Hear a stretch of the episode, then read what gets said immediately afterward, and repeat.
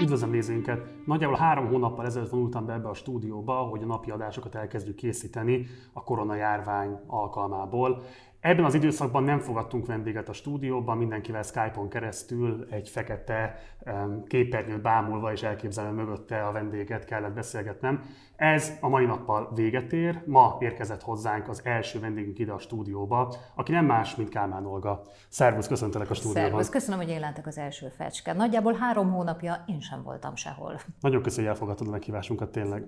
Nagyjából egyébként egy éve léptél be a politikába, ez is adja az apropóját a beszélgetésünknek. Június 6-án jelentetted be, hogy elindulsz a főpolgármesteri előválasztáson. Így, ha nagyon röviden el kellene mondanod, akkor hogyan foglalnád össze ennek az elmúlt egy évnek a tapasztalatait? Hát ez a legnehezebb, mert, mert összefoglalni azt, ami az ember életében egy éven keresztül történik, az azért nehéz, mert most valamit ki akarsz emelni, vagy mondasz egy általánosságot. Mind a kettővel megpróbálkozhatunk. Ha ki akarom emelni, akkor nyilván a politikát emelem ki, és azt mondom, hogy hát ez egy, ez egy eszméletlen nagy váltás és változás volt az életemben.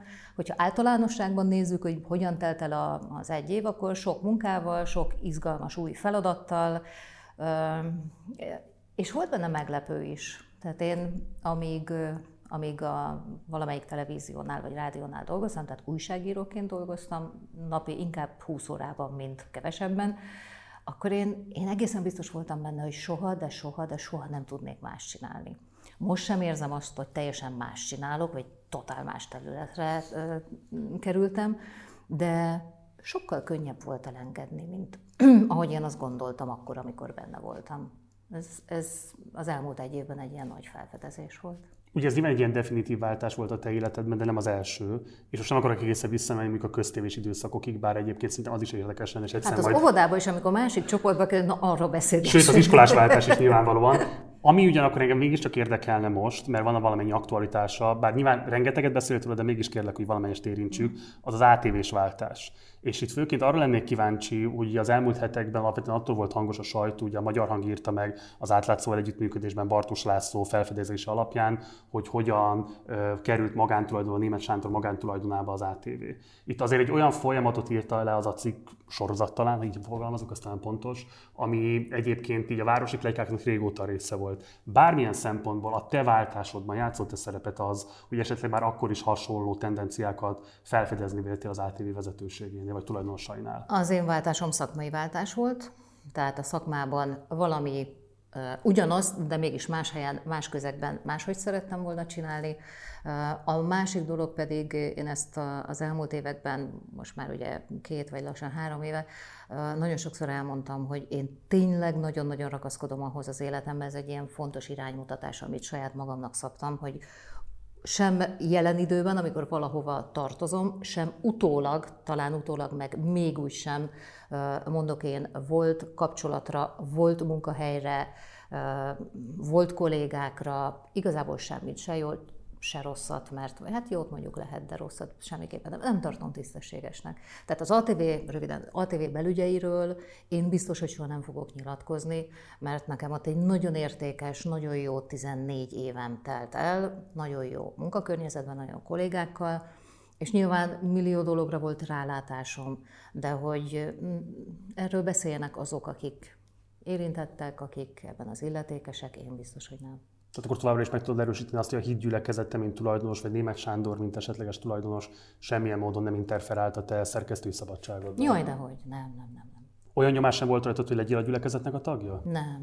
Tehát ilyenfajta elvárás nem érkezett Nem, hozzá. nem, nem, de soha nem is volt ilyen az ATV-ben. És nagyon... azért ezt nyilván te is hallottad, hogy ez egy ilyen városi legenda szintén, hogy az ATV-s műsorvezetők felé van legalábbis egy ilyen kimondatlan elvárás, hogy valamilyen módon a gyülekezetnek a tagjaiba a sorába lépjenek be. Szerintem ez, ez nem is városi plegyka, hanem rossz indulatú megjegyzés. Soha nem volt ilyen. Na, ezt viszont nagyon határozottan mondom. Soha semmilyen még csak ilyen célozgatás sem volt arra, hogy aki vallásilag nem a hídgyülekezetéhez tartozik, annak kötelező lenne. Soha nem volt ilyen. Kiváló, jó. Um, mielőtt a következő váltásodra térnénk rá, szeretném, hogy valaki másnak a váltását értékelnéd, vagy elmondanád, mit gondolsz róla. Ugye Vona Gábor 2018-ban ott hagyta a politikát, nem vette fel a mandátumát, és lehet azt mondani, hogy média karriert indított el, vloggerré vált, elindította a második reformkor alapítványt, Mit gondoltál akkor, amikor te még ugye a Hír TV-ben voltál, mm. arról a váltásról, hogy azt mondja, hogy nem vezeti tovább az egyébként akkor legerősebb ellenzéki pártot, a Lenio frakcióval rendelkező ellenzéki pártot, és nem is veszi fel a mandátumát?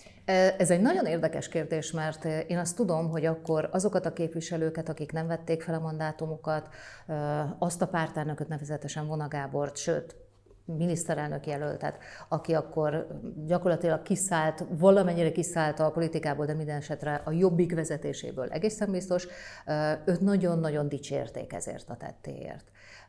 És én majdnem, hogy egyedül maradtam azzal a véleményemben így baráti körbe, vagy beszélgető körökben, hogy én ezt nem tartom jó megoldásnak. Tehát, hogyha gondolj bele, szeretjük a focis hasonlatokat, gondolj bele, hogyha valaki a, a csatára, vagy akár az edzője, egy foci csapatnak, és azt mondja, hogy gyerekek, itt az EB, győzni fogunk, kijutottunk, ezt a meccset kell még megnyerni, vigyük, gyertek velem, higgyetek nekem, megváltoztatjuk, megcsináljuk, jobbá tesszük. Aztán veszít a csapat, és azt mondja, hogy ja, akkor csá. Tehát, hogy én a, a lemondásokkal, hogy mindenáron áldozatot követelünk, és azt mondjuk, hogy nem sikerült egy megmérettetés, egy mérkőzés, akkor kell vezéráldozat, és hogyha a vezéráldozat önmagától teszi magát áldozattá, akkor azt meg is tapsoljuk. Én ebben egyáltalán nem vagyok biztos, hogy jó megoldás. Hát eleve szerintem kudarcorientált ember nincs, a kudarcokból tanulni kell, a sikereknek iszonyúan örülni, és az még jobban kell, hogy sarkaljon minket valami újabb tetre. De hogyha elérek egy kudarchoz, egy veszteséghez, egy, egy vesztes helyzethez, akkor, akkor olyan nincs, hogy azt mondom, hogy na jó, hát én megpróbáltam, de hát akkor, akkor, akkor ennyi volt az egész.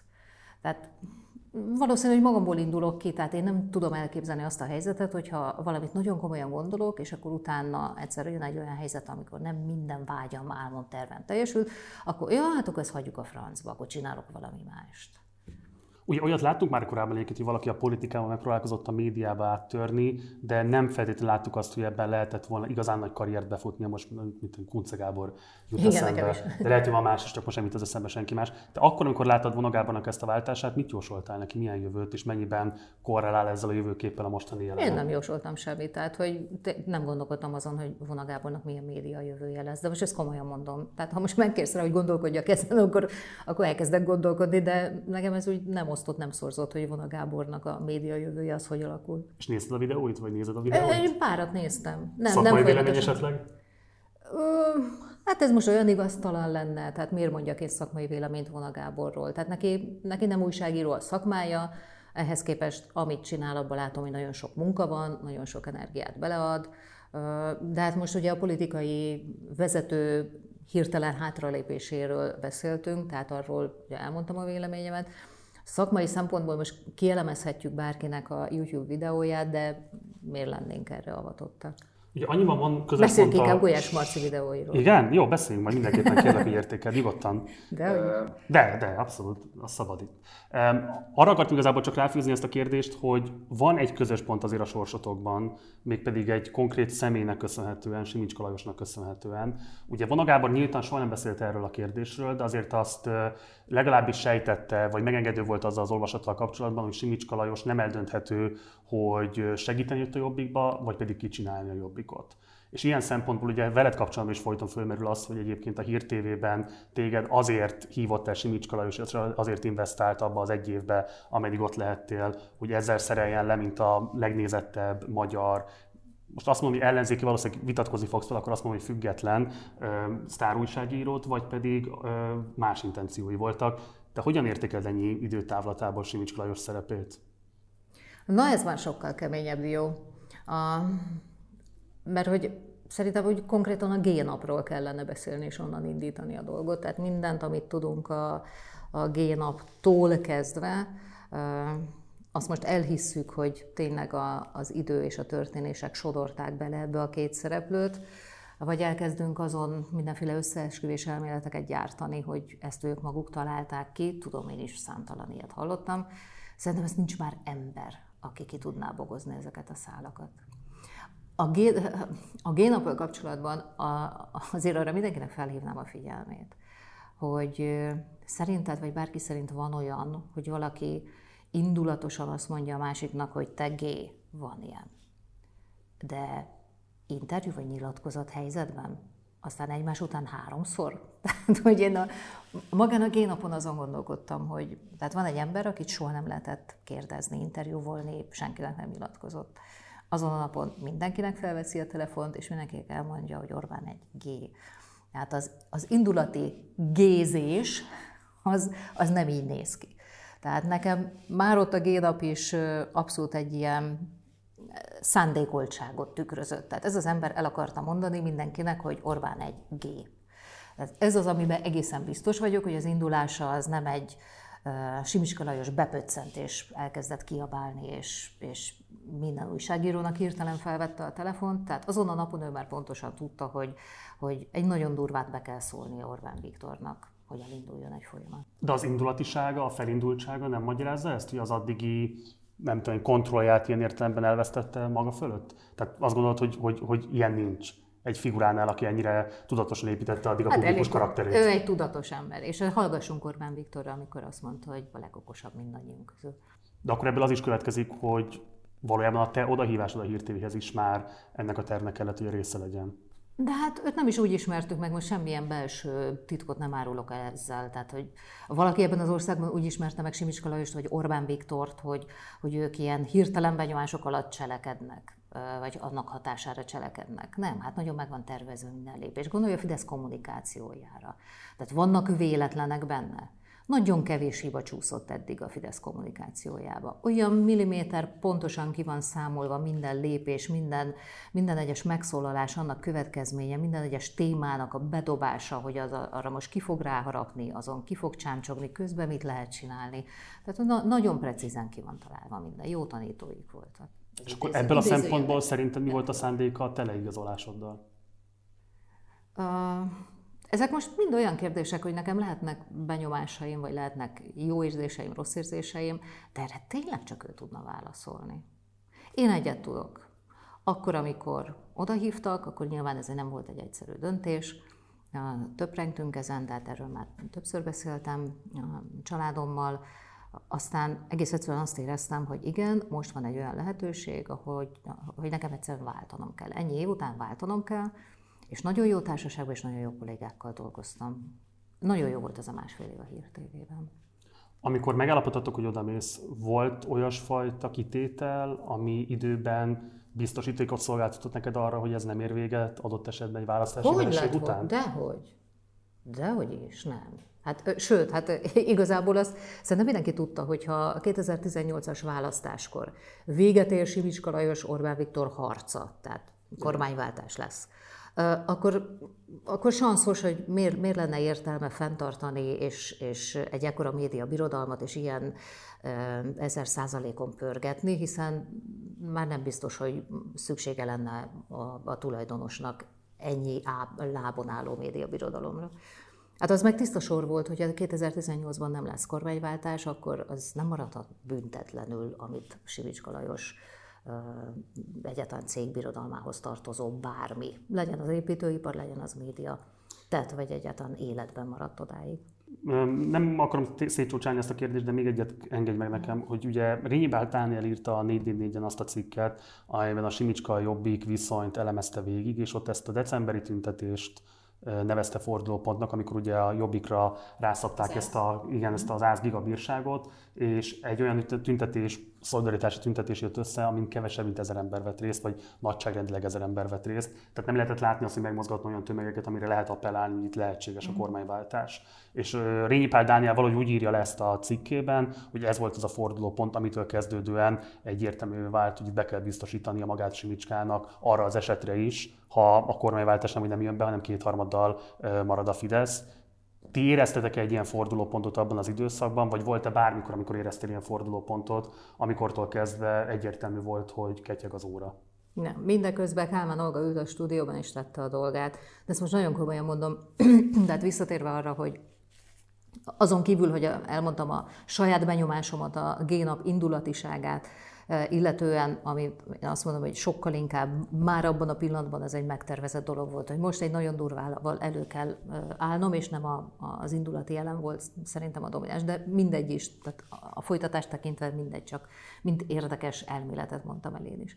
De onnantól kezdve, hogy mi volt a Simicska Lajos kötődése a Jobbikhoz, mi volt a kötődése vagy viszája, és annak mi minden volt a tárgya Orbán Viktor, ahhoz nekem tényleg nem volt semmi közöm. Én csináltam a dolgomat. Aztán, hogy azon a decemberi tüntetésen megbicsaklott-e valami a Jobbik és Simicska Lajos viszonyát, mit tudom én?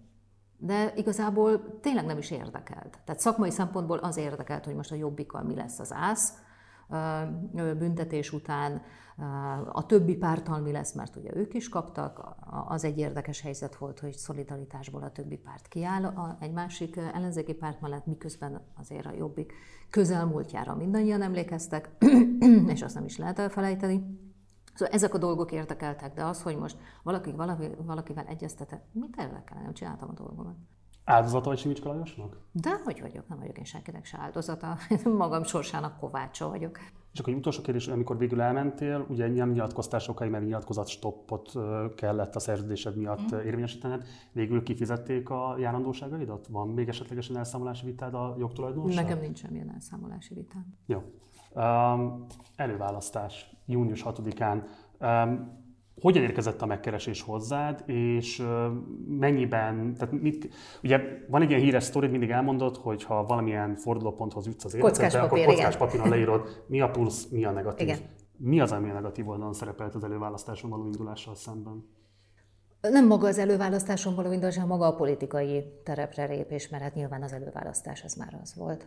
Hát az első, és majdnem, hogy egyetlen az volt, hogy, hogy hát mi lesz a szakmámmal. Tehát mi lesz a hivatásommal, mi lesz Mert ez egyértelmű volt, hogy ha belépsz, akkor onnantól ennek vége? Hát majdnem egyértelmű volt, bár, bár nyilván nem úgy futottam neki, hogy, hogy én akkor most már egészen biztos, hogy politikus leszek, de, de az sem igaz, hogy úgy futottam neki, hogy nem tudom, hogy mi leszek, mert hát nyilván azért mérettettem meg magamat az előválasztáson, mert szerettem is volna, hogyha nekem szavaznak bizalmat az előválasztáson a budapestiek. Akkor már főpolgármesternek, először nyilván jelöltnek, aztán akkor azért küzdöttem volna, hogy, hogy főpolgármesteré váljak. Szóval, hogy annak nyilván van egy politikai ága, még ha a főpolgármestert nagyon erős felhatalmazással közvetlenül választjuk akkor is. Szóval, hogy ez az út, ez, ez nyilvánvaló tiszta volt azon a kockás lapon, hogy ez, ez azért egy politikai pálya, amire én most mm, elindultam, vagy amifelé elindultam, vagy amiért küzdök. De ettől függetlenül hát nyilván ez egy előválasztás volt, tehát hogy vagy igen, vagy nem. Tehát ha az előválasztás nem sikerül, mint ahogy történt is, akkor, akkor azért még nem zártam ki teljesen, hogy itt, itt totál be kell fejezni mindent, ami újságírás volt. Tehát különösen én mindig politikával foglalkoztam. Ugye veled szemben a politikusi ambíciókat már régóta rebesgetik. Nagyon régóta. Nagyon régóta elvárás is volt veled szemben, ugye rengetegszer volt főként hmm. 14-15 környékén, hogy, hogy miniszterelnök is, jelölt. Mozgalmak is indultak, Facebook csoportok indultak erre vonatkozóan. De mikor merült föl először komolyan az, hogy váltanál és kiállnál a politikába? Ez tényleg e, e, nagyon-nagyon közel volt a bizonyos júni 6-ai e, bejelentéshez. Tehát akkor, amikor, amikor bejelentettük Dobrev Klárával, hogy indulok az előválasztáson, tényleg előtte való napokban volt a, a nagyon komoly elhatározás, hogy jó, akkor, akkor döntöttem. Ugye, amikor kiálltál, akkor szerintem azért az volt az általános vélekedés, hogy minden szinten neked áll az ászló. Tehát egyrészt lehetett látni azt, hogy a DK áttört az európai parlamenti választásokon, olyan sikert ért el, amiről senki nem álmodott, szerintem még a pártvezetésben sem, vagy lehet, hogy ott igen, de, de reálisan senki nem gondolta volna, hogy négy képviselővel fognak tudni majd kijutni. Ugye Karácsony Gergő akkor szerintem éppen egy ilyen bezvonó időszakában volt, pláne azért, ugye, mert az MSZP párbeszéd listáján Jávor Benedek nem került ki az európai parlamentbe, tehát lehetett érezni, hogy megy ki a róluk a talaj. Tehát, hogy tökéletes időzítéssel léptél be a politikai térbe. Szerintem általánosságban az volt a vélemény, ezt te most mindenképpen vinni fogod. Ugye emlékezetes szerintem az a videó is, amit a Gergő rakott ki, amiben nagyon megtörténült az íróasztalnál, és arról beszélt, hogy ő is úgy tudta, hogy van főpolgármester a DK, de úgy tudta, hogy eddig az ő volt. Szerinted mi nem sikerült, hogy végül Karácsony Gergely nyerte meg az előválasztást, és nem te? Ezt nem tudom, mert mm, én azt tudom, hogy mi mindent kellett volna sokkal jobban csinálni, sokkal több időt szánni rá, de hát akkor sokkal több idő kellett volna a felkészülésre, tehát hogy tehát nem készültem éveken keresztül erre a megmérettetésre, az előválasztásra. Úgyhogy ez, ez, vannak benyomásaim, vannak bizonyos dolgok, amiket, amiket biztos, össze tudnék írni, hogy mit kellett volna másként csinálni, de, de az, hogy, hogy most mi történt a választók fejében, hogy, hogy mi történt pontosan azon az előválasztáson, azt Azt nem tudom, nem tudom. Én, én egy magam nem tudom megállapítani. Volt olyan pillanat, amikor megérezted azt, hogy ezt nem fogod tudni megnyerni? Ez most olyan hülyén hangzik, de miközben persze, hogy komolyan gondoltam, de, de ez nem egy őrre menő harc volt. Tehát nem az volt, hogy itt a karácsony, itt a kerper, de ez csak legyőzzem őket.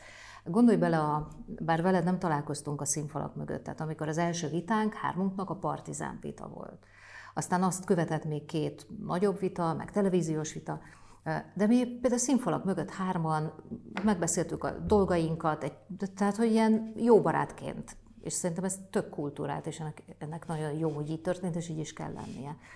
Szóval én nem azt éreztem, hogy, hogy most hú, engem, na innentől kezdve ezt a csatát elvesztettem, vagy most már kész lesöpörtek. Tehát valahogy az embert vitte a, a, a küzdelem, és egy kicsit úgy éreztük, hogy mintha mindannyian kampányolnánk mindannyiunkért, tehát a másikért. És ezt most nagyon komolyan mondom, miközben ez olyan hülyén hangzik, mert persze, hogyha három szereplő van, amiből egynek kell kijönnie kvázi győztesen, akkor olyan nincs, hogy, hogy a másikért is harcolsz, de valahogy ebbe a Szerintem a demokrácia ünnepébe, ami, ami maga az előválasztás volt ott az a tavalyi nyáron, ebbe ez volt a nagyon szép, hogy, hogy mi nem csak az, hogy békében, hanem, hanem tényleg egymásért is, meg a másik szavazóit megmozgatva próbáltuk azokat a heteket végigcsinálni. Hát ott a sátraknál, amikor mit megláttuk, hogy ott vannak. Ahol a, lehetett szavazni, igen. Ahol lehetett, a, igen, szavazni, az előválasztási voksokat leadni.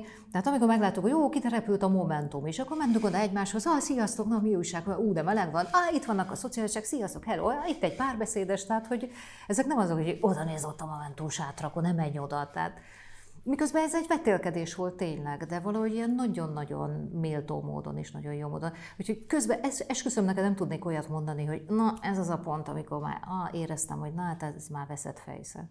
Nem akarom a saját jelentőségünket túl gondolni, úgyhogy nyugodtan üsd el a kérdést, meg fogod tenni, nem egy kérdés, ez neked. De hogy um, én számtalan olyan DK-sal beszéltem, vezető DK-sal is, aki részben a partizánt okolta a te vereségedért, mondván egyrésztről azt, hogy az az első előválasztási vita, az elfogult volt a Gergő irányába, másrésztről pedig ott bicsaklott meg a te kampányod, és hogyha egyébként a Partizán nem szervezi meg ezt a vitát, akkor valószínűleg az ATV sem szervezi meg a saját vitáját, ami szintén nem jött ki jól a te kampányod szempontjából. Úgyhogy két kérdése van hozzád. Egyrészt szerinted volt-e ilyen elfogadottság az irányomból, akármelyik jelölt irányába a vitán, tehát mit éreztél te, mint jelölt? Másrészt meg szerinted valóban volt ilyen jelentőség ennek a vitának, vagy sem? Szerintem jelentéktelen volt a vita, és iszonyú szemtelen volt. Igen? De, dehogy is. Most az egy pillanatra erre a tekintetre voltam kíváncsi, hogy erre mit Megkaptad, remélem, hogy a kamerák is. Nem, nem, nem, nem, semmilyen nem volt. De ezen most gondolkodtam, amiközben hallgattalak téged, hogy tényleg van ilyen elmélet, hogy nekem itt bicsaklott meg valami. Én nem így éreztem. Tényleg nem így éreztem. Az összes vitát nagyon élveztem. A partizán vitát egy dolog miatt nem, de azt itt most adás előtt, vagy felvétel előtt... Azt ott is bemondtad a kamerákba, tehát igen, rettenetes hőség volt. felvétel előtt pont arról beszélgettünk, hogy én meg voltam róla győződve, hogy, hogy ide biztos, hogy előbb-utóbb ki kell hívni a mentőt, mert valaki hőgutát fog kapni. Tehát iszonyú sokan voltunk, ami nagyon jó volt, teltház, nulla levegő, és egy nyári igazi kánikulai nap volt. Hú, hát rettenetesen rettetesen, ne, ne, megizzasztott minket az időjárás, de a műsorvezető is. Szóval én nem éreztem, hogy ott valami megbicsaklott volna, de... Elfogadottság kérdésében?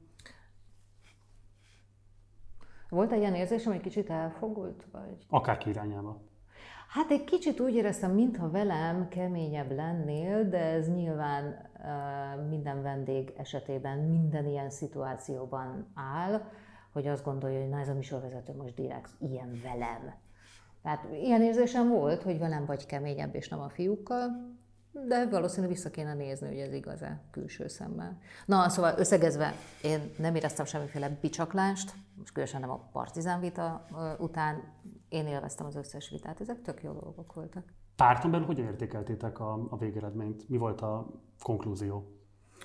Meglepődés volt a DK-ben, tehát a DK-ben is nagyon sokan, tehát nyilván azért kértek, és beszéltek hosszasan rá arra, hogy lépjek rá erre a terepre, mert nagyon bíztak bennem. Hát igazából a, a folytatása volt az, ami, ami érdekes, hogy, hogy nagyon örültek annak, hogy végül én magam úgy döntöttem, hogy nekem itt kell maradnom, ez egy jó társaság. Nyilván egyébként a legtöbb ellenzéki párt azt gondolom, hogy nagyon komoly, nem tudom én, áldozatokat is hozna abban a tekintetben, hogyha egy hasonló ismertségű média személyiség a soraikat erősítené. Volt esetleg más párt, ami megpróbálkozott korábban hasonló ajánlatot tenni neked? Tehát akár mondjuk a főpolgármester választás kapcsán volt-e más párt, ami megkeresett hasonló ajánlattal? Nem, én mindig hallottam ilyen plegykákat, hogy hú, hát a Momentum már engem nagyon rég megkeresett, Igen. soha erről nem beszéltünk Fekete Győr Andrással, tényleg nem. És ráadásul még az indaláson bejelentése előtt a saját YouTube csatornámra készítettem Fekete Győr Andrásra egy interjút, és tényleg akkor is beszéltünk már, akkor már lehetett tudni, hogy nekik lesz saját főpolgármesteri jelöltjük. Uh, és egy kicsit utólag már ilyen hülyé jött ki, hogy hú, én már akkor biztos tudtam, hogy én is elvállalom, és nem mondtam neki, nem igaz, tehát hogy akkor még abszolút nem döntöttem. Hozzá itt elmentél volna? Momentumhoz. De ilyen nincs, á, ne, de ilyen nincs. Tehát most gondolod, hogy ilyen politikai kalandor vagyok? Tehát erre hogy mondhatnék bármit, hogy se igen, se nemet. Egyszerűen nem kerestek, és nem volt erről szó, ezért aztán egy másodpercig nem gondolkodtam ezen. Nem. De hát a, a politikai megkeresés, eh, ahogy te is említetted már, az már évek óta. Tehát hol kormányszóvi ülnek, hol ennek, hol de mindig, mindig volt ilyen típusú felkérés vagy megkeresés irányom, de ezeket mindig lepasszoltam. Ugye hárman indítatok a, a főpolgármesteri választásra már, akik kandidáltatok is, tehát összegyűjtöttétek a szükséges aláírást, voltak mások is. Vol, voltak, igen, nagyon komoly, igen. Na most a három jelölt közül, ugye Kerpel Fronius Gábor jelenleg is főpolgármester helyettes, sokan várták, hogy te is főpolgármester helyettes leszel. Nem kaptál fölkérést, vagy nem akartál főpolgármester helyettes lenni? Nem, nem, nem, nem így alakult. Tehát egyik állítás sem, vagy egyik kérdése végére se lehet pontot tenni, hogy ez lenne az igazság. Egész egyszerűen DK-nak van egy 1994 óta fővárosi politikusa, már hogy nyilván, nyilván akkor még az MSZP színeiben, Gyénemet Erzsébet. És én például Gyénemet Erzsébettől az előválasztáskor nagyon-nagyon sokat tanultam. Tehát ő volt az, akit, akit kértem, hogy segítsen, beszéljünk Budapestről, magának a program kialakításának, tehát a egyenesen budapesti programon kialakításának is a, a legnagyobb segítője. Jénömet Erzsébet volt, tehát nagyon sokat dolgoztunk együtt az előválasztási időszakában, meg az azt megelőző napokban. Úgyhogy számomra is evidencia volt, hogy most az egy dolog, hogy én méret tettem meg az előválasztáson, de hogy egy igazi szakpolitikus kell, aki 94 óta a, a várospolitikával foglalkozik, tényleg a kisújjában van, hogy, hogy mi történt eddig a városban. Az a DK számára evidencia volt, hogyha győztes a választás az ellenzék számára, akkor Gyénémet Erzsébet lesz a főpolgármester helyettes. Úgyhogy én ezt nem is tartottam a tisztességes dolognak, hogy hát de bocsi, én is itt vagyok, és akkor én indultam, akkor hagyd legyek már én. Mi a legnagyobb váltás, tehát aki televíziós újságíró, riporter, média személyiség, és utána frontpolitikus, tehát szerinted mi neked személyesen a legnagyobb különbség a két szerep között? Ami esetleg nem volt számodra tiszta, mert belevágtál volna a politikai karrierbe. Hogy mi a legnagyobb különbség a kettő között? Én nem érzek ilyen markáns különbséget. Azért, mert hogy a politikával foglalkoztam újságíróként. Tehát, hogy én eddig is kérdeztem, kérdeztem, kérdeztem, és nyilván a kérdéseim tartalmában, minőségében, megfogalmazásában benne volt az, vagy legalábbis szándék szintjén egészen biztos, hogy a vendégből a legtöbbet kihozzam, és megtudjuk, hogy ezek a hírek miről szólnak. Igazából most én nem csinálok mást, csak nem újságíró vagyok egy steril stúdióban, esténként, hanem, hanem ugyanúgy kérdezek, kérdezek, kérdezek, és a kérdéseim tartalmában, minőségében, megfogalmazásában ott, hogy megtudjak valamit az igazságról. De a kérdés feltevés nyilván nem úgy kell érteni, hogy most az ember eldöntendő kérdéseket tesz fel a politika szereplőinek vagy a vendégeinek, és akkor lehet igennel vagy nemmel válaszolni. Szóval, hogy a politika töltötte ki eddig is az mindennapjaimat, ami ott este a stúdióban csúcsosodott ki, amikor a politikával foglalkoztam kérdezőként olyan óriási váltást nem érzek, mert hogyha egy, a kettő között, mert hogyha egy, egy ellenzéki politikus jól csinálja a dolgát, akkor, akkor ugyanígy pörög, pörög, pörög, teszi fel a kérdéseit, elmondja azt, hogy na ezt most azért mondja meg nekem, hogy ez miért van így. Tehát akkor elmondtad, hogy mindkét szerepkörben igazából a közbeszédet alakítottad? A gondolkodást szeretném. Tehát a, az úgy túl általános, hogy a közbeszédet alakítom. Én, én igazából azt szeretném, hogy ne fogadjunk el kész tényként mindent. Hogy ez fekete, ez meg fehér, ez az A, ez a B. Hát ez a legnagyobb baja ennek az országnak. Én szerintem már felsorolni nem tudnánk még egy ilyen országot, ahol az emberek úgy élik a hétköznapi életüket, hogy te hazáruló vagy, te meg jó magyar. Te igaz magyar vagy, te meg sorosista. Te ez vagy, te meg az vagy. Tehát politikai alapon, mintha nem is de lennének az ufók, meg a nem ufók. És mind a két tábor azt gondolja a másikról, hogy na azok a rosszak, mi meg a jók. Tehát ez, ez így tarthatatlan. Tehát, hogy én, én nem, nem közbeszéd alakítás, formálást ö, határoznám meg a legfontosabb célként, hanem azt, hogy könyörgöm, tanuljunk meg, és akarjunk gondolkodni, és kérdezni. Azért kérdezem ezt, és azért kérdezem azt is, hogy volt esetlegesen velem szemben elfogultság élményed, mert hogy ami téged számos kritikaért korábban, amikor még műsorvezető voltál, az ugye mindig az volt, hogy kedvezele Gyurcsány Ferencnek, vagy az éppen aktuális politikai formációjának, vagy sem. Volt-e benned olyan félelem, hogy a csatlakozással esetlegesen ezeket a kritikákat utólagosan igazolod magaddal szemben? Á, figyelj, hogyha ezzel foglalkoztam volna, akkor viszont szerintem beleőrültem volna tizenakárhány éven keresztül a, a politikai újságírásba. Hát nem Gyurcsány Ferenccel szemben, hanem mindenkivel szemben. Tehát, hogyha volt egy Szijjártó interjúm, akkor az egyik oldal azt mondta, hogy aha, ezzel 18 percig beszélgetett, utána a szocialistával meg csak 6 percig, úgy, ahogy a Fidesz Bérence. Hogyha volt egy Gyurcsány interjúm, akkor, akkor ó, hú, milyen kemény volt vele, úgy, ahogy a Fidesz Bérence. Vagy ugye milyen kedves volt vele, úgy, ahogy a DK emberek. Tehát ezt egyszerűen nem tudsz, nem tudsz mindenkinek megfelelni, és valószínűleg nem is kell. Úgyhogy ilyen alapon én ezzel akkor se foglalkoztam meg most se, hogy majd ú, dékás lett, akkor mindig is dékás volt. Nem, sose voltam. És ha valaki azt mondja, hogy én, én túl kedves voltam Gyurcsány Ferenccel adásban, akkor ez nézzem vissza bármelyik beszélgetést. Hogy értékeld most a DK szerepét a fővárosban? Ugye pont a járvány időszak előtt volt egy jelentős vita ö, több ellenzéki párt között arra vonatkozóan, hogy a DK-hoz két ö, polgármester igazolt, ami azt jelentette, hogy közgyűlésben növekedett a befolyása a DK-nak. Ö, egyértelművé vált sokak számára, így fordították ezt le, hogy a DK dominanciára törekszik. Ö, te hogy látod most kifejezetten, ugye jött a járvány, azért eléggé erősen megkavarta a viszonyokat. Jelenleg hogy néz ki az ellenzéki együttműködés kifejezetten a fővárosi közgyűlésben? Hát figyelj, a fővárosi közgyűlésben uh, iszonyatos munka folyik. Tehát uh, ott uh, egy ekkora városnak, nevezetesen a fővárosnak, ráadásul egy vírus majdnem után, mert azért még ennyire ne legyünk optimisták, hogy már mindent elfelejthetünk, ami a vírussal kapcsolatos volt. Tehát most jönnek csak igazán a gazdasági hatásai, vagy akár a társadalmi, szociális hatásai is. És ne felejtsük el, sőt, akár tegyük első helyre is azt, hogy egész egyszerűen ezt a békát Orbán Viktor nem tudja lenyelni, hogy a fővárost elveszítette a Fidesz, és amit csak tud, megtesz annak érdekében, hogy betartson a fővárosiaknak, mert az egy nagy tévedés, hogyha azt gondolja, hogy ha, most jó megbosszultam Karácsony Gergelyen. Nem, a fővárosiakon bosszulja meg a saját kis hatalmi harcát a fővárosiakon éli ki, amit neki soha nem fognak a fővárosiak megköszönni, ez szerintem jó, ha fejébe vési.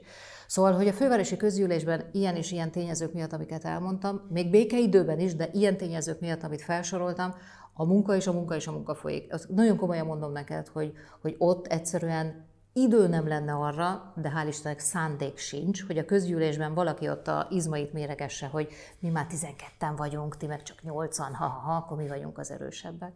Nem, nem erről szól a közgyűlésnek a munkája, meg a városvezetésnek a munkája, hogy most akkor kinek hány képviselője van a közgyűlésben. Akkor egy kicsit kifejtem, hogy szerintem van egy olyan jelenség Magyarországon, hogy egész egyszerűen nem lehet jelentős politikai pártot erős vezető nélkül működtetni. Tehát egyszerűen az a politikai kultúra alakult ki, hogy ez most jó vagy rossz, ne értékeljük, csak ez, az, ez a jelenség, uh-huh. hogy akár a Fidesznél látjuk, de akár a Jobbiknál, hogyha ezt látjuk, akár a DK sikerében, hogyha ezt látjuk. Ugye pont a DK-nak a legutóbbi tisztújításán szerintem nem is volt egyébként Gyurcsány Ferenccel szemben ellenjelölt. Talán az elnökségi helyekért volt, de, de Gyurcsány Ferenccel szemben az elnökségi posztért senki nem indult. Tehát, hogy szerintem még soha, de erősen, na, nem igen. emlékszem rá. Tehát erősen centralizált pártok azok, amik tudják egyébként uralni a szinteret, amelyek nagyon erősen be vannak kötve egyetlen egy ilyen személyhez. És erőteljesen látszott az, mondom a koronavírus járvány előtt, hogy ahhoz, hogy ezt a dominanciát ne csak a párton belül tudja a DK és Gyurcsány Ferenc gyakorolni, ahhoz szükséges egyébként ezeket a kisebb frakciókat is elő vagy utóbb valamilyen módon bekötni a DK alá sokkal direktebben, mint amit egy ellenzéki együttműködés lehetővé tenne Van-e ilyen tendencia szerinted, és ha van, akkor ez szükségszerű, velejárója annak, hogy az ellenzék kompetens legyen, vagy kompetitív tudjon lenni a fidesz szemben, tehát akinek esetleg ezzel kritikája van, az vegye észre a realitásokat, vagy van abban igazság, amit a kritikusok megfogalmaznak, hogy ezzel pont az ellenzék legfontosabb karakterét, azt, hogy a sokszínűséget mégiscsak demokratikusan képes a Fidesz autoriter hajlamaival szemben képviselni, elárulja és feladja. Értelek. De szerintem sokkal egyszerűbb annál, mint ahogy sokan gondolják, vagy akár ahogy te is most megfogalmaztad a kérdésedbe, és ebből arra következtetek, hogy te hogyan vélekedsz erről. Az ellenzéki együttműködés, vagy majd egyszer egy reménybeli koalíciós együttműködés és kormányzás, az nem egy olvasztó tégely. Hát, hogyha azt mondanánk, hogy ne legyen ilyen és ilyen témáknál dominánsabb vagy markánsabb véleményt megfogalmazó ellenzéki párt, hanem mindenki legyen egy ilyen, egy, egy ilyen tégelybe beledobálva, gyújtsunk alá, keverjük össze, ó, szépen feloldódott, na ez az ellenzék. Azt egy pártnak hívják. Tehát akkor meg kell szűnni az ellenzéki pártoknak, és akkor hozzunk létre egyet. Vagy szűnjön meg mind, és olvadjon bele egybe. Na de ezt senki nem akarja. Az, hogy az ellenzéki Tehát pártok... Bocsánat, ezt akkor tagadott, hogy lenne egy ilyen szándék gyurcsányok és a ti részletekről? Hogy szűnjenek meg a többiek, vagy olvadjanak össze, vagy egy ilyen masszát hozzunk létre? Hogy a DK legyen a domináns ellenzéki párt, ami gyűjtő pártként egyébként hogy milyen formában, de a többieket mégiscsak dominálja a fidesz szemben. Nem, nem, nem, nem, nem. Tehát akkor mondom tovább. Tehát nem az az ellenzék együttműködésnek, vagy bármiféle együttműködésnek, azért mondtam, hogy akár a koalíciós együttműködésnek a, a lényege, hogy, hogy mindenkinek össze kell simulnia, és, és a, a válaszom nem is tudja megkülönböztetni, hogy ez melyik, vagy, vagy melyik a másik párt, vagy valaha melyik volt az. Mindenkinek a saját karakterét meg kell tartania, hiszen különböző pártok vagyunk. De miért és... egyébként, bocsánat, tehát teljesen legitim érvek szólnak amellett, hogy a jelen választási rendszerben, a jelen demokratikus viszonyok között egész egyszerűen nincsen lehetőség egy ennyire színes formációnak a fenntartására, vagy lehet, de akkor örökre kétharmaddal fog a Fidesz kormányozni. Hát a, választ, a választás az egy nap. Hát most arra az egy napra, nyilván az előtte lévő kampányra, és annak előkészítésére kell nagyon komolyan együttműködni, és egy komoly egységet mutatni, nem széthúzást. De, de azt én magam se tartanám jónak, hogyha azt hirdetnénk, hogy ellenzéki oldalon tűnjön el mindenki a sülyeztőbe, hát hiszen százezrek vannak egy-egy szavazó, szavazóként egy-egy párt mögött. Tehát miért mondjuk azt egy, egy teljesen komolyan hithű szocialistának, hogy felejtsd el a pártodat és legyél a mm, ellenzéki. Miért mondjuk azt egy hithű momentumosnak, vagy dékásnak, hogy felejtsd el és legyél egy mm, ellenzéki, mit tudom én, almapárt, nem tudom, valamit kitalálni. Tehát, hogy azért milliárd példát találunk arra, hogy választáson ellenzéki pártok együttműködnek, választást nyernek. Egy nagyon jól működő együttműködést kell kitalálni, mindenkinek nagyon józanul, de ez nem azt jelenti, hogy mindenki veszítse el a karakterét, veszítse el az egyéniségét és az egyéniségeit, a, az egyéni politikusait. Szó nincs erről. Tehát, és akkor itt van a kérdésedre a, a, a válaszomba az a rész, hogy, hogy ebben az együttműködésben, és nem az olvasztótékelyben, hogy vannak vannak erősebb ellenzéki pártok, és vannak gyengébbek a választók akaratából, tehát magasabb támogatottságú, vagy bizonyos ügyeket harsányabban, jobban megjelenítő, hát ez meg megint a velejárója, mert nem vagyunk egyformák. Tehát igen, most a DK az, az ellenzék legerősebb pártja. Igen, a DK-nak az a célja, bármelyik párt így viselkedne ebben a helyzetben, hogy minél erősebb legyen. Hogyha minél erősebb, persze, hogy az ellenzék együttműködő, együttműködésnek egy nagyon, nagyon fontos vezető, koordináló funkciót betöltő pártja lehet. De olyan, olyan irányú tevékenység, vagy olyan irányú, nem tudom, gondolkodás, hogy mindenki olvadjon be a DK-ba, sose volt és nem is lesz. Hát egyrészt ugye kampányoltatok a közös lista egy lista ötletével, uh-huh. követelésével pontosabban, tehát hogy ez volt pont a járvány időszaka előtt az egyik legfontosabb uh-huh. kampányotok, amivel komoly erőforrásokat tettetek bele. Ebből azért adódik az is, hogy egyébként létrejön egy egylistás együttműködés 22-re, akkor onnantól kezdve tényleg már csak egy lépés az, hogy szervezetileg is ezek a pártok közösen értelmeződjenek. Ráadásul ugye a választóknak már van egy pozitív élményük őszről. De miért kell? Tehát miért, miért kell közösen értelmeződni a, a, a pártoknak? Miért kell? Tehát, hogyha van egy nagyon jól és tényleg nagyon jól átgondolt közös lista, van egy közös miniszterelnök jelölt, akkor miért kellene a pártoknak eltűnniük, és azt mondani a választóknak, hogy tudom, hogy szereted az MSZP, de többet nem szavazhat rá, vagy legalábbis... Én nem emellett érvelek, csak azt mondom, hogy, hogy az, én azt mondom, hogy azt szól emellett mögött megfontolásként, hogy nagyon nehéz azt megtanítani a szavazónak, hogy egyébként van egy adott ellenzéki párti identitásod, de egyébként meg a választáson így és így viselkedj, ami ettől valamelyest eltér. Tehát, hogy a Fidesz sem úgy képviseli magát, hogy van a KDNP, és akkor mellette még a sok-sok-sokféle keresztény konzervatív, vagy mindenféle egyéb jobboldali formáció, ezeket ő integrálta magába szép kifejezéssel, rossz kifejezés, vagy, vagy kevésbé szép kifejezéssel, meg kanibalizálta. Tehát, Na, hogy hát ilyen ez... szempontból ö, a Fidesz igazolja ez a fajta kanibalizmus? Uh, én ezt a fajta kanibalizmust megvetem.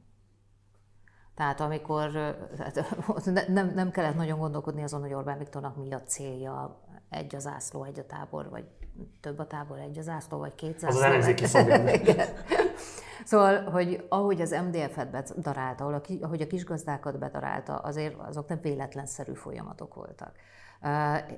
Én, én ezzel... Nem véletlenszerű, de nem reálpolitikusak? Csak én ezt nem tartom demokratikusnak.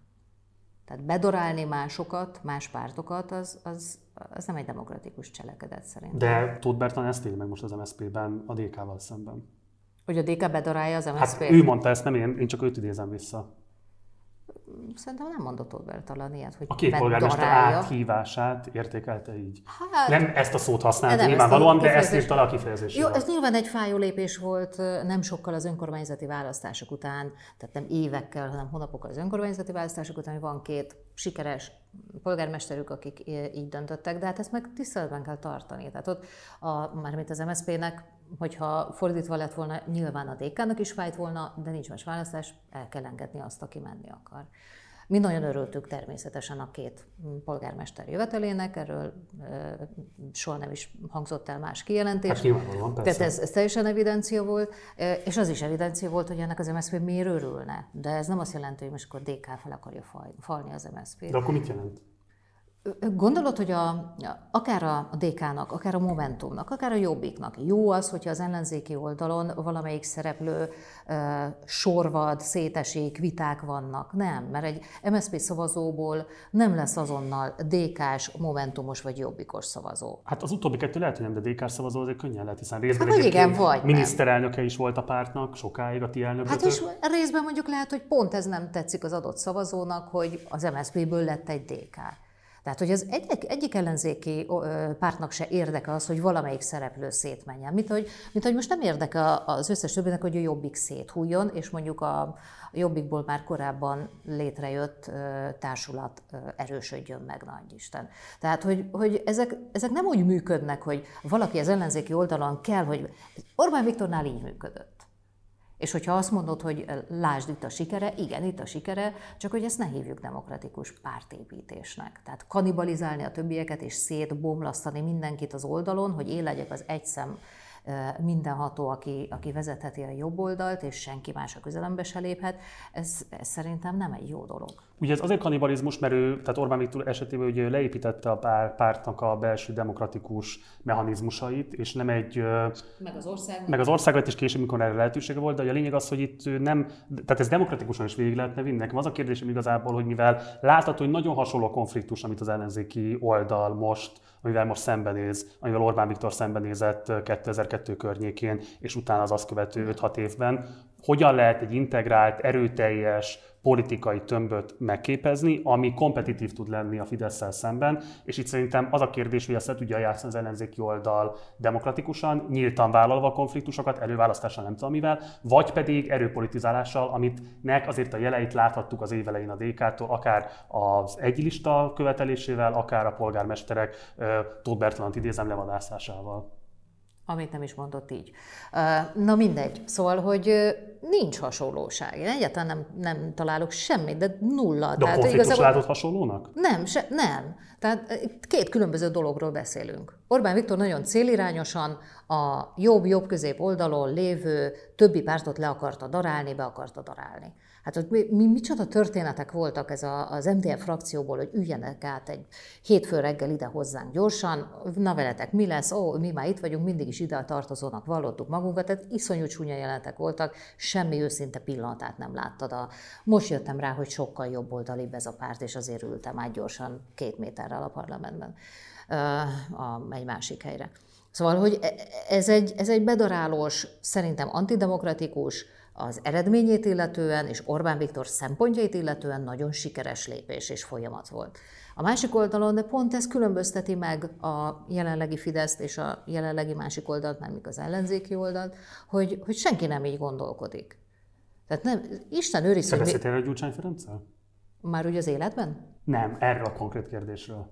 Persze. És ismered az ő álláspontját? Persze, de hát ezek, ezek annyira evidenciák. Tehát a DK-nak nem jó az, hogyha ha, ha a másik pártnak minél rosszabb. Ez Tehát nem akkor meg igaz. tudod erősíteni azt, hogy a DK nem törekszik az ellenzéki oldal kizárólagos dominálására? Nem. Egy koordináló szerepre, mint az ellenzék legerősebb pártja, hogy ne törekedne, hiszen már most az ellenzék legerősebb pártja, ebből adódóan persze, hogy kell, hogy legyen egy koordináló szerepje, És szerepe. a választók szintén nem várnák el? Tehát nem az volt egyébként az LP daráljon választásnak? be mindenkit. Az LP választásnak az, nem- az volt esetleg a tanulsága, hogy egy nagyon jó front jelölt el, egy integrált párt, egy jól fölépített, jól szervezett kampányjal képes volt megoldani azt a problémát, amit egyetlen párt sem 2010 óta, és amiből elege van az ellenzéki szavazóknak, mert nem látják, hogy a sokszínűség hozna annyit, mint esetlegesen egy jól szervezett, tömbösített ellenzéki együttműködés. Ilyen jól szervezett, tömbösített ellenzéki együttműködést kell megcsinálni 2022-re. És ez nem máson múlik, csak rajtunk. A DK-n. Nem, az ellenzéki politikusokon. Dehogy is csak a DK-n. Az ele, hogy lehetne tömbösíteni, hogy csak a DK ezt kérdezem, akarja. de akkor azt mondod, nem. hogy tehát akkor nem a, DK, Mindenki. nem a DK ernyője alatt kell összpontosulni, hanem nagyjából úgy, ahogy azt októberben láttuk tavaly évben? Igen, de ehhez még nyilván az is hozzátartozik, hogyha van egy, tehát amelyik párt a legerősebb párt, annak nyilván van egy koordináló szerepe, hiszen most éppen neki van a legtöbb választója. Tehát egyáltalán nem mindegy, hogy az a párt, aki a legtöbb választót meg tudja szólítani, hogyan viselkedik ebben a helyzetben, milyen kampányt és hogyan, hogyan irányítja az ellenzéki együttműködést. Tehát biztos, hogy van egy ilyen motor szerepe a DK-nak, mint legerősebb pártnak, de olyan szerepe nem lehet, mert a DK nem ilyen párt, hogy arra játszol, hogy a többiek tűnjenek el a porondról. Nem. Mert hogy ráadásul a választók nem csereszabatosak. Még egyszer mondom, nincs olyan, hogy az egyik választót megfogjuk, és azt mondjuk, hogy hopp, bocsi, lenyeltük a pártodat, szavaz ránk. Nem. És ez, szerintem ez tévút, hogyha azt mondjuk, hogy ez a, a választók részéről egy nagyon komoly nyomás és igény van, hogy akkor egyetlen egy párt legyen az ellenzéki oldalon. Szerintem nincs ilyen igény. Mindenkinek megvan az ellenzéki pártja, a választók nagyon határozottan szerintem azt várják el, hogy olyan felelősen viselkedjen az ellenzéki oldal, mint ahogy tette azt a, az őszi önkormányzati választásokon. Ezt kell megcsinálni 22-ben. Ha lesz kormányváltás 22-ben, ö, milyen szerepet látsz magadnak? Ha lenne mondjuk egy kormányzat, ami föláll ellenzéki színekben, mi az, amit a legszívesebben vinnél benne? Szeretnék partizán műsorvezető lenni. Központi rendelettel kiadjátok, hogy akkor kommunizáljátok a teljes setupot, és akkor hajrá. Igen. Jó, hát akkor Igen. Erre fogok 22-ig törekedni. készülünk. Ha Cashman néz, akkor esetleg lehet, hogy akkor oda is el kell neki menni. Igen, mindenképpen szeretnék egy Kormány szóvivő? uh, kormányszóvivő. Igen. Szeretnél kormányszóvivő Én nem, de lenni? hogy te szeretnél esetleg, hogyha lesz egy új És te? kormányzat. Mert akkor írom. Én Tehát, hogy már van egy noteszom, és nem, már írom, hogy ki nem. nem. szeretnél? Nem. Á, hát én sem. Nem? Nem. Akkor másként kérdezem, kormányzati szerepet vállalnál, hogyha lenne 22-től egy ellenzéki színezeti kormányzat? Ez még messze van. De nem zárod ki a lehetőséget. És semminek nem zárom ki a lehetőségét, de ezen még nem gondolkodtam, mert nem, nem ez a munka most. Mi a mostani saját szerepfelfogásod? Tehát szerinted mi a te feladatod a fővárosi közgyűlésben, a polgármesteri hivatalban, Gyénémet Erzsébet mellett? Hát politikai főtanácsadó vagyok. A, közgyűlésben a szerepem az, az így nem jó, tehát nem a közgyűlésben van nekem szerepem, szerepem hanem, hivatalban, igen, hanem magá, magában a, a, a humán, hát a Városházán és a humán kabinetben. Hát a mi kabinetunk a legnagyobb, tehát hozzánk nagyon-nagyon sok terület tartozik, és az adott területen belül pedig rengeteg intézmény, rengeteg megoldandó probléma, azt már ugye mindjárt a, a választás után többször nyilatkozta Gyénemet Erzsébet és én is, hogy hát az iszonyat mennyiségű el nem végzett munka maradt a Városházán, és meg nem valósított, de megvalósításra váró feladatok. Úgyhogy munka az van bőven. Humán kabinethez tartozik, ahogy mondtam, a, a legnagyobb portfólió, a turizmustól elkezdve a kultúrán át az oktatásig, bár ugye oktatási intézmények nélkül már az is kellett az államnak, és most már nagyon jól is működnek ezért. Szóval számtalan olyan területünk van, a szociális, az idős gondozás, ami, amivel gyakorlatilag csak beleszakadni lehet, hogyha az ember tisztességesen végzi a munkáját. Mik a legfontosabb kihívások most előttetek? Tehát mik azok a prioritások, amik most így a koronavírus járvány első hullámának lecsengése után, feltételezhetően egy második hullám előtt, egy nyári leállás közepette most előttetek áll? Rettetesen nehéz a helyzet. Hát most ugye újra kell indítani a várost. Tehát ez még javában karantén volt, amikor már elkezdődött a, a fővároson, az önkormányzaton belül a közös gondolkodás, ez a bizonyos Budapest Restart hogy hogyan, ha egyszer ennek vége, akkor hogyan indítsuk újra a várost. Erről a Karácsony Gergely többször nyilatkozott is, már különböző részletei már napvilágra kerültek az elképzeléseknek.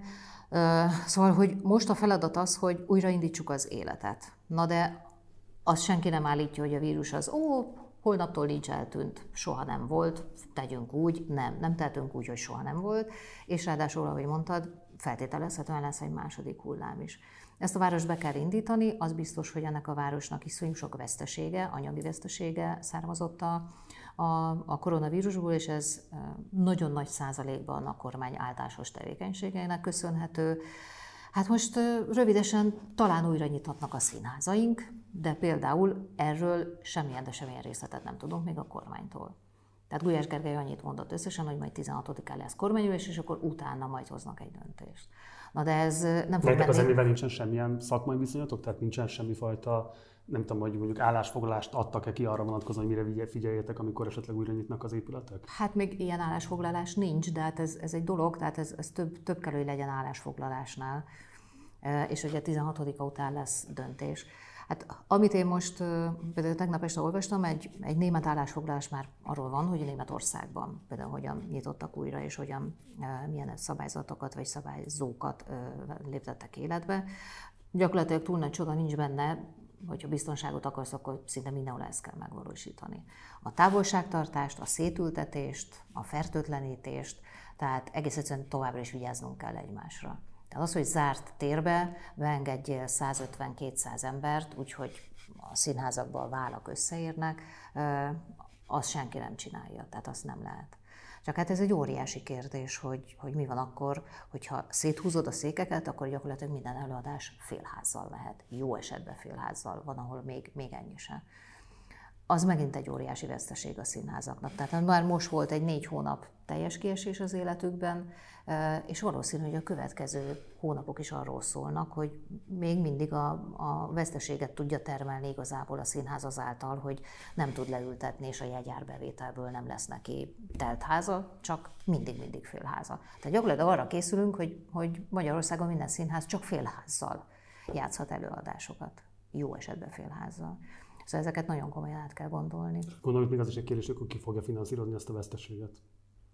Hát túl nagy tolakodást nem látok a kormány részéről, hogy majd négy. Igen. Tehát ilyet, ilyet nem láttam. Vígszínház ügyében tudsz esetleg bármit mondani, hogy ott a dolgozók által jelentett eszényénikő által elkövetett visszaélésekkel kapcsolatban volt ugye egy bizottság, ami felállt, hogy vizsgálja ezeket. Lehet-e bármit tudni arról, hogy ez hogy áll? Nem lehet még tudni. Szeptemberre várható esetleg valamilyen eredmény? Nem tudom, tényleg nem tudom határidőt, hogy mikor fejezik be, de, de ezek a vizsgálatok szerintem nem is jók, hogyha azt mondjuk, hogy na, szerdára kérem a jelentést, tehát ilyen nincs. Utolsó ez a kérdéskörhöz, hogy folytatódnak az országjárásait, hol lehet majd esetleg találkozni veled azoknak, akik szeretnének találkozni veled? Ez most egy... Vagy mikor folytatódhatnak nem ezek tudom, az országjárások? Hát nem tudom. Ez most egy nagy érvágás volt, tehát tényleg koratavasszal elkezdtem az országjárást, és szóval eszméletlen energiát adott, de tényleg. Tehát nagyon-nagyon jó elmenni, utazni, oda menni, rengeteg ember összegyűlik, és ezek ilyen közös beszélgetések, tényleg ilyen közös hogy is van, gondolkodások voltak, és amit mondtam, hogy én nem véleményformáló, vagy, vagy, vagy közéletformáló személyiségnek gondolom magam, vagy az a célom, hogy az legyek politikusként is, hanem, hanem kérdezni, kérdezni, kérdezni, gondolkodni, és nem mindent kész tényként elfogadni. Erre szeretném kérni, nem tanítani, kérni az embereket. És ezek az országjárások is arra voltak jók, hogy iszonyú jól beszélgettünk, csak egyszerre mondjuk 150-200 emberrel, és nem panaszkodás volt, hanem, hanem mindig próbáltam abba terelni, abba az irányba beszélgetést, hogy akkor hogy kéne, mit kéne csinálni. De akkor itt helyi szinten próbáljuk ezt meg. Tehát ez meg csak magán múlik, ide nem fog lejönni egyetlen pártvezető se, nem azért, mert messze van, hanem nem fogja lejönni és azt mondani, hogy nektek így kell élni, vagy így kell szerveznetek az életeteket itt vagy itt. Azt bizony mindenkinek helyi szinten kell megcsinálnia. És ezek nagyon jók voltak, szeretném folytatni, de hát ez nagyon vírusfüggő. Van egy kérdés, amivel zárni szeretném az egész beszélgetésünket, amit nyilvánvalóan minden kommentelő majd követelni fog, mert hogy azt feltétlenül, hogy nagyon sokan kíváncsiak erre. Én nem tudom, hogyha a helyetben ülnék, képes lennék rá őszintén válaszolni, mert, Na, mert nyilván nagyon nehéz. Már úgy érte, hogy egy olyan karrier után, amit te a médiában befutottál, és most egy olyan bizonytalan politikai karrier előtt, ami esetleg előtted áll, de hogy ha utólagosan visszatekintesz, megbánod-e hogy egy évvel ezelőtt június 6-án belevágtál a politikába. Jó volt -e ennek az időzítése? Nem volt jó az időzítése, ha most visszamehetni az időbe, hoznál-e más döntést? Nem. Nem hoznék más döntést. És nem bántad meg? Egy kicsit sem. Nagyon-nagyon-nagyon szeretem ezt, a, ezt az életet, ezt a világot. Szerintem nagyon jókor hoztam meg ezt a döntést, és ez nyilván nagyon-nagyon pártfüggő volt. Tehát nem nem, nem kóboroltam itt a térben és időben, hogy hú, de jó lenne valamelyik párthoz csatlakozni, nem. Tehát az én döntésem az kimondottan és kizárólagosan a DK-nak szólt. Tehát én nem a politikába vágytam, és akkor jé, hát akkor felkértek, akkor maradok itt. A döntésem a főpolgármesteri jelölti előválasztáson is a DK-nak szólt, utána pedig a hozzájuk csatlakozásom, mármint hogy a párthoz csatlakozásom is nekik szólt. Tehát én tényleg ebben a pártban találtam meg azt a sok-sok mindent, ami, ami nekem is fontos. Az sincs egyébként a döntésed mögött, hogy annyira elfogyott a levegő abban De a médiatérben, amiben te is léteztél, hogy az a médiakarrier, amit ami 2010 és 2015 között tudtál a magadénak, az ma már egyszerűen nem létezik? Tehát hogyan gondolsz a mostani médiakörnyezetre? Volna neked benne pozíció, hogyha te továbbra is műsorvezető hát szeretnél volna? gondolj bele, hiszen te tudom, hogy mivel abban az időszakban is beszélgetünk, tehát tudom, hogy tudod, hát hogy én éppen kiépítettem a saját utamat és a saját önálló karrieremet, amit nagyon-nagyon élveztem. És én azt adtam fel. Tehát nem a semmit tevést, nem a tévét, tehát a Hír TV-ből ugye kirúgtak, utána jött egy építkező ősz, ami azzal telt el, hogy akkor most hogyan kell felépíteni, nem csak úgy, hogy kiadni a munkát és létrehozni egy, egy webfelületet, hanem egymásra épülő lábakat egy médiacsatornában. Tehát létrehoztam a, a saját honlapomat, létrehoztam a saját YouTube csatornámat, és én nagyon élveztem, hogy végre először az életben a saját magam ura vagyok, és tényleg azt csinálok, amit akarok. Kérdezted, hogy beleszóltak-e a munkában? Nem, tehát hogy nem az volt, hogy te ezt kérdezheted, ezt meg nem kérdezheted, de azért mégiscsak más az, hogy hogy konkrétan nincs főnököd, csak te Persze. irányítod a saját életedet, ezt itt nyilván megtapasztalhatod. Hát én ezt kezdtem el, tehát a Partizán Kálmán Olga módra. Én ezt nagyon szépen felépítettem, már úgy szépen, hogy megvalósítottam azokat a dolgokat, amiket elterveztem. Január-februártól be is indítottam a YouTube csatornámat, ment a, a, a honlapom, Jött az európai parlamenti választás, ott aztán tényleg lehetett dolgozni ezerrel, meg interjúkat készíteni, és én ennek vetettem véget. A legnagyobb szerelmemet hagytam ott. A saját édes kisgyerekemet, tehát a saját médiumomat építettem fel, amit most inkább azt mondom, hogy időszakosan hagytam ott, mert nyilván fogom használni még ezeket a felületeket, tehát nem dobtam kukába, de ami, ami álmom volt, amiben iszonyú sok munkát ö, fektettem, azt így, így kellett egy csettintésre éppen júni 6-án a bejelentés napján azt mondani, hogy akkor ez most állj, mert hogy döntöttem is, akkor politika. De nincs benne megbánás ezzel kapcsolatban. Dehogy is. Dehogy is. Csak a, a kérdésedre, ja. hogy, hogy, hogy most ez azért, mert elfogyott a levegő. Dehogy. Tehát én épp akkor lélegeztem fel. Olga, Kálmán Olga, nagyon szépen köszönöm, hogy itt voltál én velünk. Is. Köszönöm szépen, hogy eljöttél.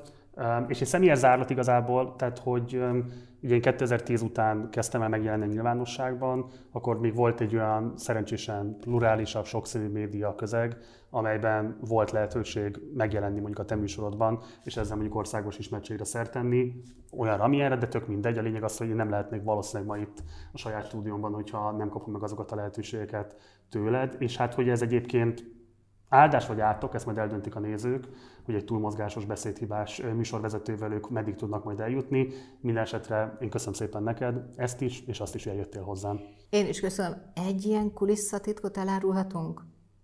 Maximum elköszönök még egyszer, és akkor ezt kivágott, hanem arra emlékszel, hogy amikor éppen festegettél közterületeket, amit nem tetszett a rendőröknek, és egy kicsit bezártak téged, hogy hogy kaptad meg azt, hogy hányra várlak az adásban? Nem. Nem volt más mód veled értekezni, mint hogy az ügyvéded vidd be egy könyvet. Tehát őt kértük meg a szerkesztőség, hogy vigyen be neked egy könyvet, amikor éppen le voltál csukva, és akkor írja bele a könyvbe, vagy a könyvlapokra, hogy hányra várunk. Ja, igen, hogyha... ez, na és egyébként, igen, igen, bocs, ez most megvan, ez a, ez a, ez a Nádas Péter kötet volt, igen, igen. a, a, a világról részletekben, Tehát, emlékszem, bele van írva, igen. Tehát igen. Gulyás Márton vendéged Kálmán Olga műsorába úgy kellett behívni, hogy a Böribe beköltünk egy, tehát abszolút ilyen, ilyen filmbéli volt, tehát a Böribe beköltünk egy regényt, megkértük az ügyvédjetőket, nem tudom hányadik oldalra írja oda, hogy 19-25. Tehát nyilván, ha kiengednek és akkor élőbe kapcsoltuk téged, amikor kiszabadultál. És ez volt az az alkalom, amikor, amikor azt mondta, hogy én ezt nem hiszem, hogy milyen világot élünk. Tehát a vendéget úgy hívom meg, hogy titkon, vagy bekarikázok, vagy, vagy előre mit megbeszéljük, hogy a minden páros oldal hatodik sorába a tizedik betűt karikázza be, és akkor megtudja, hogy hányra kell bejönni. És mondtam, hogy szerintem rövidesen tanuljunk meg tényleg radiátor csövön morzézni, mert így fogunk beszélgetni majd a vendégekkel. Egyébként rendőrség fejlődött, mert legközelebb, amikor előállítottak és bezsuppoltak, akkor akkor már nem engedtek be kötetet, amiben bele volt írva. Hát nyilván azért, Csak mert... fóliával, eredeti csomagolásban lehetett volna kötetet. Nyilván azért, mert így semmiképp nem vágjuk ki, ezt nem vágjuk ki, természetesen. Ez az egyik legjobb közös sztorink. Köszönöm, Köszönöm hogy itt lettem. Köszönöm szépen, és jó munkát neked. Köszönöm neked is. Ez volt már a Napi Partizán. Napi Partizánnal holnap este 6 órakor jelentkezünk majd újra. Érkezik hozzánk Böcskei Balázs, illetve Tóka Gábor, és az Idea Intézet egyik legújabb kutatásáról lesz majd szó. Sokban fog majd rímelni a kutatás a mostani beszélgetésünkre is, és alapvetően azt mérték meg, hogy a különböző párt preferenciákkal rendelkező ellenzéki szavazók hogyan viszonyulnak a lista kérdéshez, hogyan viszonyulnak az ellenzéki együttműködés különböző kérdéseihez. Tehát szerintem egy izgalmas témával várunk titeket holnap este is 6-tól. Csütörtöktől pedig indul a poszt, vagyis a pandémia okozta színházi találkozó, élő vitákkal, kerekasztal a programot szintén megtaláljátok a Facebook oldalunkon, de majd itt a leírásban is be fogjuk majd linkelni. Ha bármilyen kérdésed, észrevételed van az elhangzottakkal kapcsolatban, akkor nyugodtan szintén egy komment formájában ezt tedd meg iratkozz fel a csatornára, gyere el a Facebook oldalunkra, illetve csatlakozz a Facebook csoportunkhoz, a Partizán társalgóhoz. Ha pedig van lehetőséget, kérlek, hogy szállj be a finanszírozásunkba a Patreon oldalunkon keresztül, ennek a linkje szintén megtalálható itt a leírásban. Munkatársai nevében köszönöm szépen a figyelmedet, Gulyás Márton voltam, hamarosan találkozunk, ciao.